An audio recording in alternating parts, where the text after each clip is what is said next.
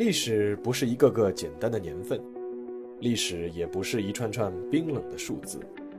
历史不仅有深度、有厚度，其实也有温度。行事有态度，做人有温度。我是馒头大师，欢迎来到历史的温度。让我们读懂过去，活好当下，坦面未来。各位听众朋友们，大家好，欢迎来到馒头说历史的温度。今天呢，我们继续《空中浩劫》这个专辑。我写过不少空难，但今天要说的这场空难，航班上的乘客有些特别。加斯塔沃·法吉奥很熟悉沙佩科恩斯队的过去的一切。作为球队的死忠粉，在法吉奥眼里，沙佩科恩斯队的成长是和沙佩科这座小城的成长紧密联系在一起的。沙佩科。最早是巴西南部圣卡塔琳娜州的一个小镇，即便后来升级为市，总面积也只有六百平方公里出头一些，和上海市的松江区差不多大。最早的人口还不到八万。作为球迷，法吉奥为他的前辈们感到遗憾，当初这样的一个小镇，连人口都没达到巴西足协的注册要求，肯定无法拥有一支自己的职业足球队。这在足球王国巴西是一件让人非常惆怅的事。法基奥颇能理解前辈们的郁闷。他说：“巴西顶级的足球俱乐部都来自大城市，所以我们这个小镇上的人只能被迫去喜欢一支其他城市的球队，比如帕尔梅拉斯队、格雷米奥队、圣保罗队等等。但是这种情况到了1973年发生了改变，沙佩科有了自己的家乡球队。”那就是沙佩科恩斯队，在成立的第五年，这支小镇球队就获得了圣卡塔琳娜州的州冠军。此后，长期在低级别联赛徘徊，直到2009年，球队从巴西全国丁级联赛晋级到了丙级联赛。三年后，又从丙级联赛升级到了乙级联赛。2012年，球队晋级乙级联赛的时候，整个沙佩科小城进行了交通管制。因为全城十多万市民几乎都涌上了街头，庆祝自己的球队升入乙级。在这座城市，沙佩科恩斯队不像一个职业俱乐部队，更像是一个大家庭中的一份子。大家原本以为沙佩科恩斯队要在乙级联赛停留好几年，但没人想到，第二年他们就杀入了巴西甲级联赛。更让人吃惊的是。他们在三年后就在半决赛中战胜了强大的圣洛伦佐队，杀入了南美杯的决赛。南美杯是仅次于南美解放者杯的南美洲第二大足球洲际赛事。像沙佩科恩斯这样一支来自巴西小城的球队，能够一路杀进决赛，堪称是奇迹。他们在决赛遭遇的对手是哥伦比亚的麦德林国民竞技队。二零一六年十一月二十九日，他们将飞赴哥伦比亚。客场挑战对手。就在沙佩科恩斯队出发前的一场巴西甲级联赛中，他们以零比一不敌传统豪强帕尔梅拉斯队，把对手送上了这一赛季联赛冠军的宝座。但那场比赛，除了队长克莱伯桑塔纳披挂上阵外，沙佩科恩斯队上的都是替补队员，因为谁都知道他们是在为南美杯决赛做准备。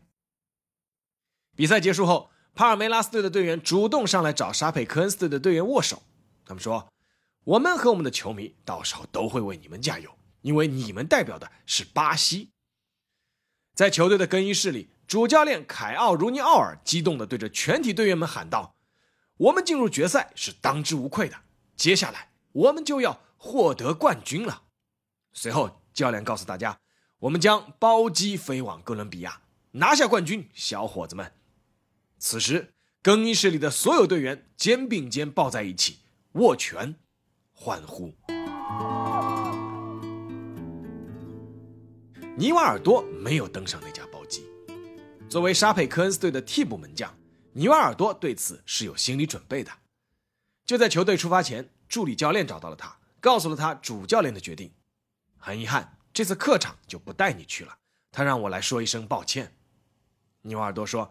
根本没有必要抱歉，我会在这里给你们加油的。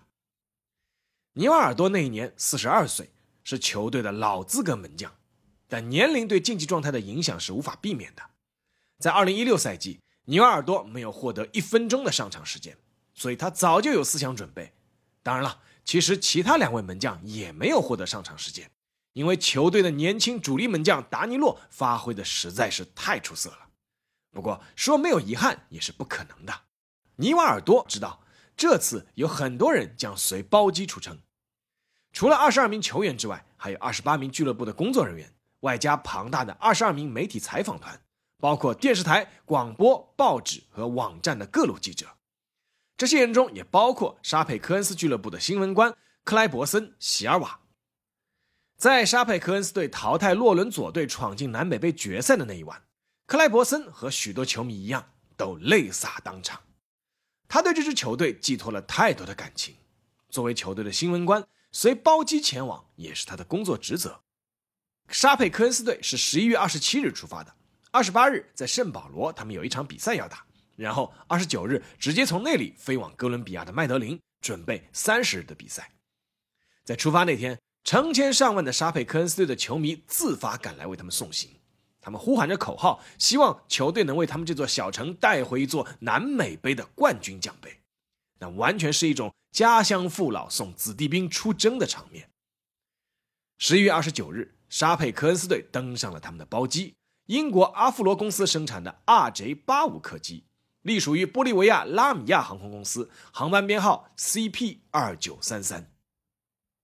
刚刚登机的队员们非常的兴奋，因为是包机，没有其他乘客，所以不少队员们大声的哼着歌，有人把手机音乐调到最大声，整个机舱内就像一个气氛浮夸的酒吧。二十四岁的替补门将杰克逊·福尔曼刚刚转会到沙佩科恩斯队才半年时间。他坐到自己位置后，就叫自己的好朋友阿兰·鲁希尔坐过来一起听音乐。他和这位球队右后卫认识超过十年以上，是很好的朋友。阿兰·鲁希尔后来回忆起这一幕，说：“我相信当时一定是上帝让他叫我坐过去的。”而球队新闻官克莱伯森在登机前拨通了妻子希莲娜的电话，希莲娜表示手机那头太嘈杂了，什么都听不见。太吵了！这不是在飞机上，你们是在酒吧里吧？克莱伯森笑着对妻子大喊：“是啊，我就是来打电话来向你告别的。”亚尼斯·莫利纳依旧记得当天的所有细节。作为哥伦比亚麦德林机场的空管员，莫利纳正好在十一月二十九日那天晚上当班。那天最先给莫莉娜制造麻烦的，其实是一架从哥伦比亚首都波哥大飞往圣安德烈斯的廉价航空公司班机。当时对方给莫莉娜发来请求，希望能够优先降落。莫莉娜询问对方是不是紧急情况，得到的是肯定答复。对方说：“我们发生了燃油泄漏，警报已经响了。”那天的天气情况很糟糕，不允许有飞机快速降落。沃林娜随即允许这架飞机优先降落。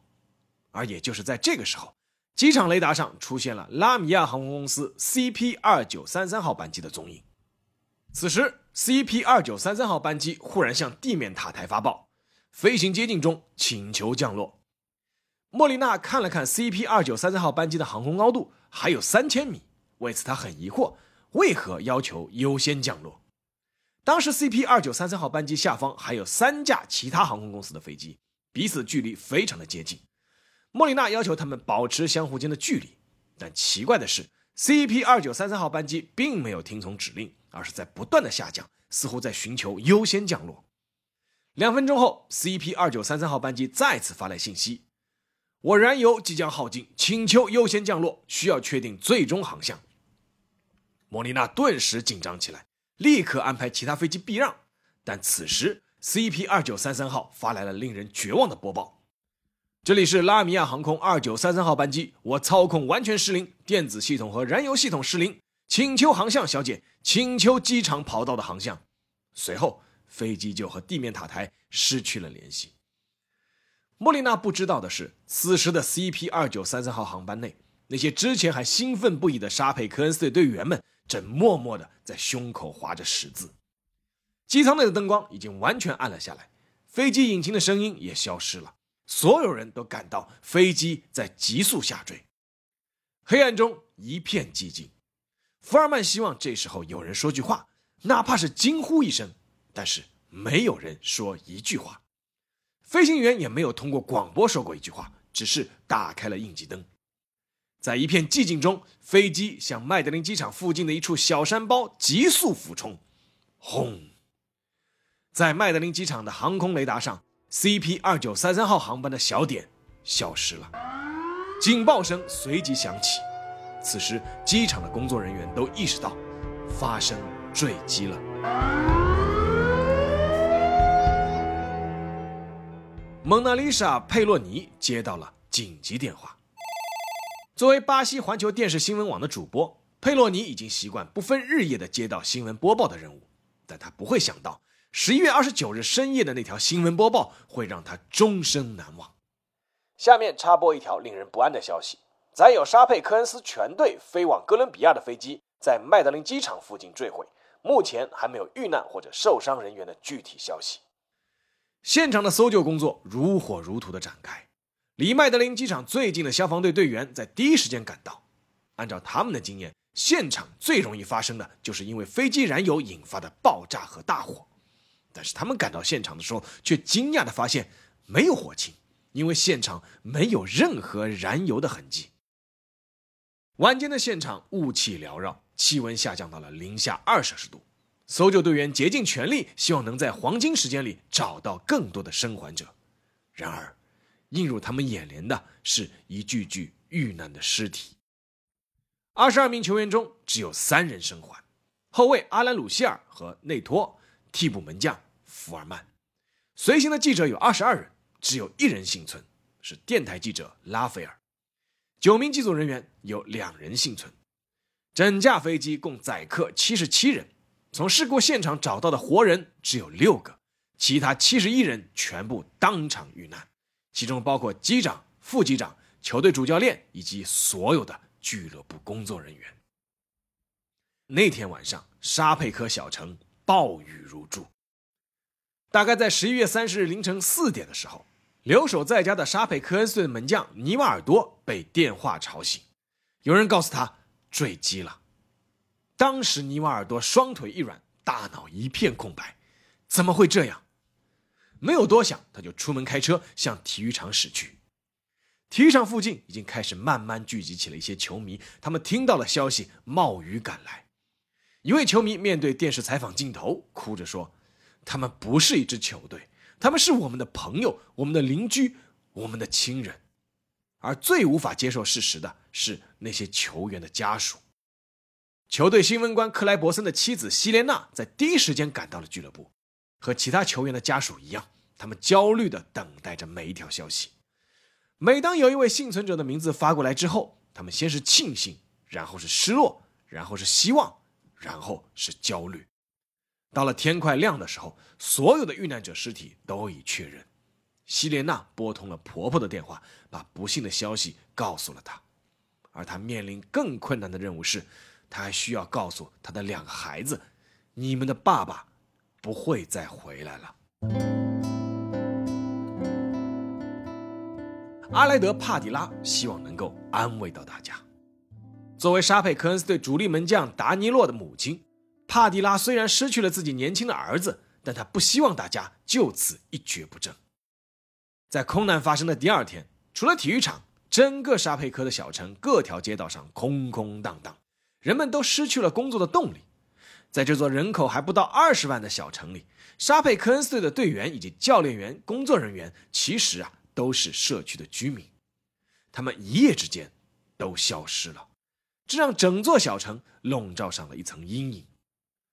阿莱德·帕迪拉后来才知道，自己的儿子达尼洛其实是那场空难中第二个被救出的人。当时他还有生命迹象，甚至还给妻子打了个电话报平安。但最终因为医治无效而去世。达尼洛最后的遗言是：“兄弟们还在天堂等我，他们缺一个门将。”在体育场，一位媒体记者把话筒伸到了帕迪拉的面前，脸色凝重。他说：“我能问您一个问题吗？”帕迪拉却反问：“我能问您一个问题吗？”在得到可以的答复后，帕迪拉问：“您作为一个媒体工作者。”失去那么多的朋友，可以告诉我您的感受是什么吗？那位失去了自己不少同行的记者，眼泪在眼眶里打转，一时语塞。他说：“我说不出来。”帕迪拉说：“那么，我能不能给您一个拥抱？”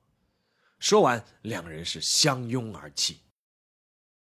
希望大家能从悲痛中走出来的人，当然不止帕迪拉一个。空难发生后，全世界各国的联赛在赛前大多都为沙佩科恩斯俱乐部的遇难人员举行了默哀仪式。巴西所有的甲级俱乐部网站上都挂出了沙佩科恩斯俱乐部的队徽，而已经提前获得冠军的帕尔梅拉斯队申请联赛最后一轮穿上沙佩科恩斯队的队服上场比赛。十一月三十日。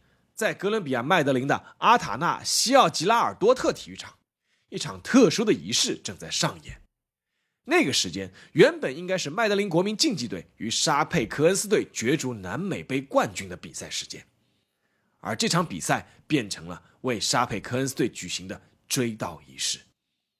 全场座无虚席，哥伦比亚的球迷从四面八方赶来。导致球场方面在仪式开始前三个小时就只能宣布关闭进入通道。在场地的中央，南美洲足联的官员满含热泪地为沙佩科恩斯的遇难人员祈祷，并且当众宣布，应麦德林国民竞技队俱乐部的要求，他们宣布弃权，把本届南美杯的冠军让给沙佩科恩斯队。在球场正面的看台上，哥伦比亚球迷拉出了一幅巨型长条横幅。上面写着一行字：“足球无国界，请保持坚强。”赫里奥内托开始了艰难的恢复训练。作为空难幸存的三名球员之一，内托整整昏迷了十天。醒来后，他发现自己身处哥伦比亚，觉得非常奇怪，拉住身边的人问比赛的结果，因为他完全不记得空难，只以为自己是在比赛中受伤了。等到他知道事情的真相之后，和其他人一样，他陷入了巨大的悲痛。但很快，他记住了同样幸存的队友门将福尔曼的话：“我们只有两个选择，要么向前看，要么认输。”福尔曼本人在空难中失去了右腿，职业生涯宣告终结。但他认为自己应该用笑容面对今后的生活。和幸存球员一起重新踏上征程的是已经残缺不全的球队。这场空难导致沙佩科恩斯俱乐部失去了所有主力球员，整个俱乐部加上没有随队出征的替补队员，一共只剩下了二十一名队员。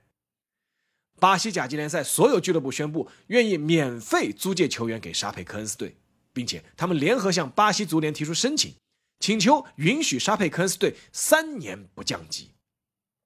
巴西足联同意了这个请求，但是沙佩科恩斯队却拒绝了。他们希望凭借自己的实力重振旗鼓。在空难发生的二十天内，他们重新招募球员，开始重建球队。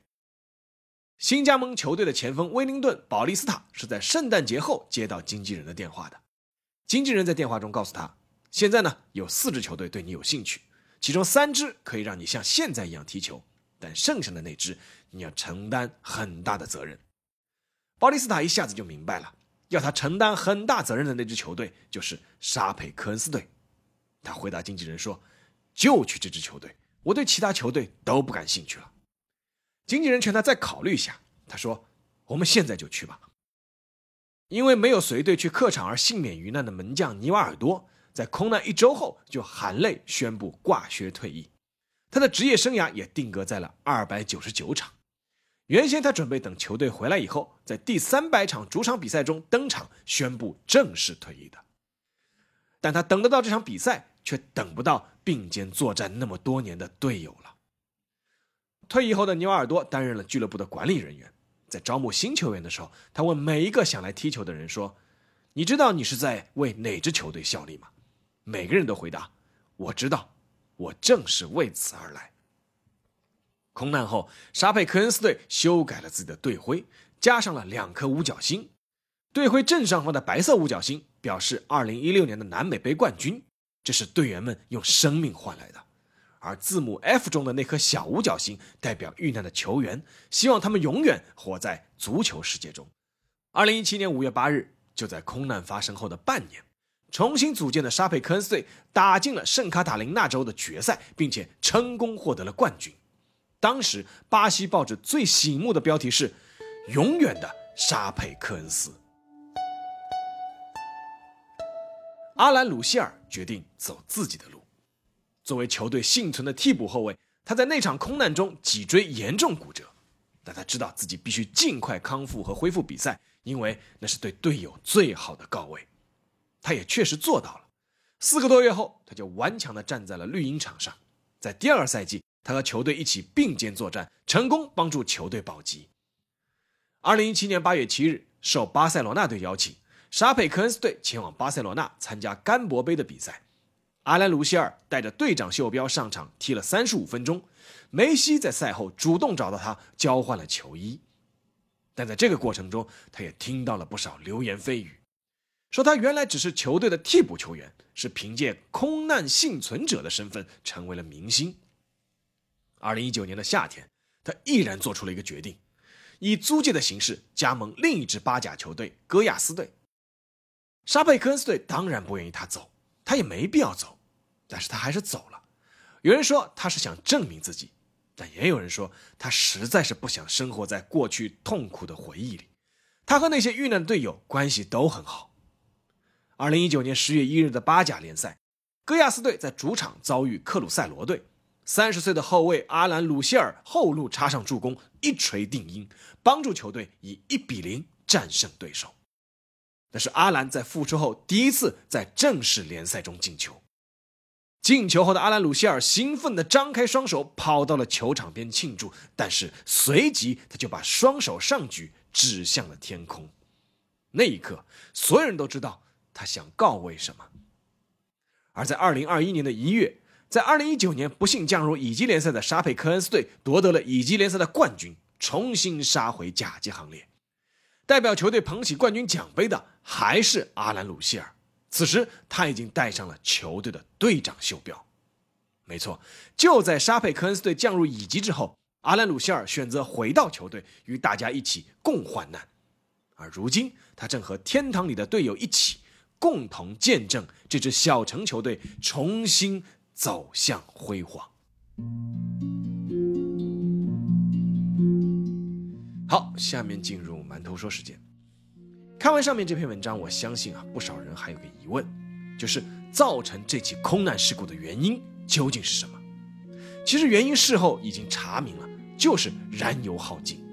但这原因背后的原因却令人唏嘘，乃至令人愤怒。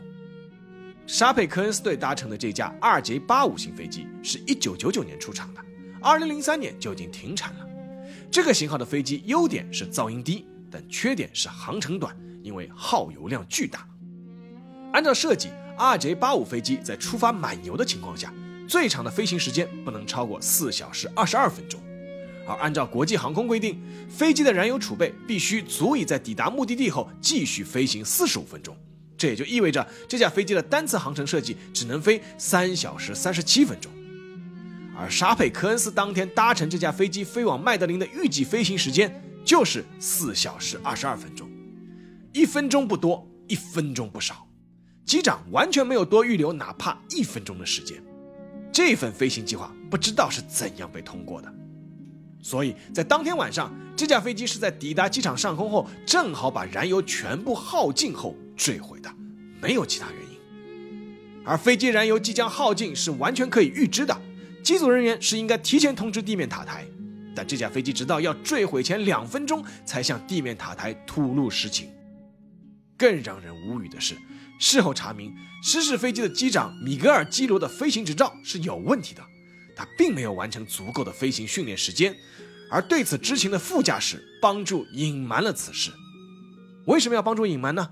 因为机长就是这家公司的创始人和老板之一。之前他还做过多次把燃油加到刚刚好的极限飞行，而公司还有另外一位幕后老板总经理巴尔加斯。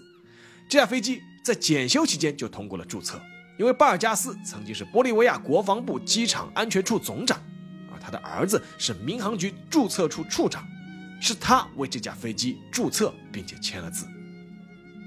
更有媒体深挖，这家拉米亚航空公司本来就是委内瑞拉一家同名公司的傀儡，而委内瑞拉的那家公司一直拿不到民航局的航空执照。你们看，一场灾难背后其实有那么多的狗血事情。克莱伯森的妻子希莲娜后来继承了丈夫的岗位，成为了沙佩科恩斯的新闻官。在提起这场空难时，她曾说过一句话：“不止一个人对这件事情有责任，许多人都有罪。”但他随后也说了另外一句话，相信也能代表其他遇难者家属的心情。他说：“但我相信这么说也不能缓解我的痛苦。斯人已逝，只能希望悲剧不再重演。”好了，这期节目就到这里，让我们下期再见。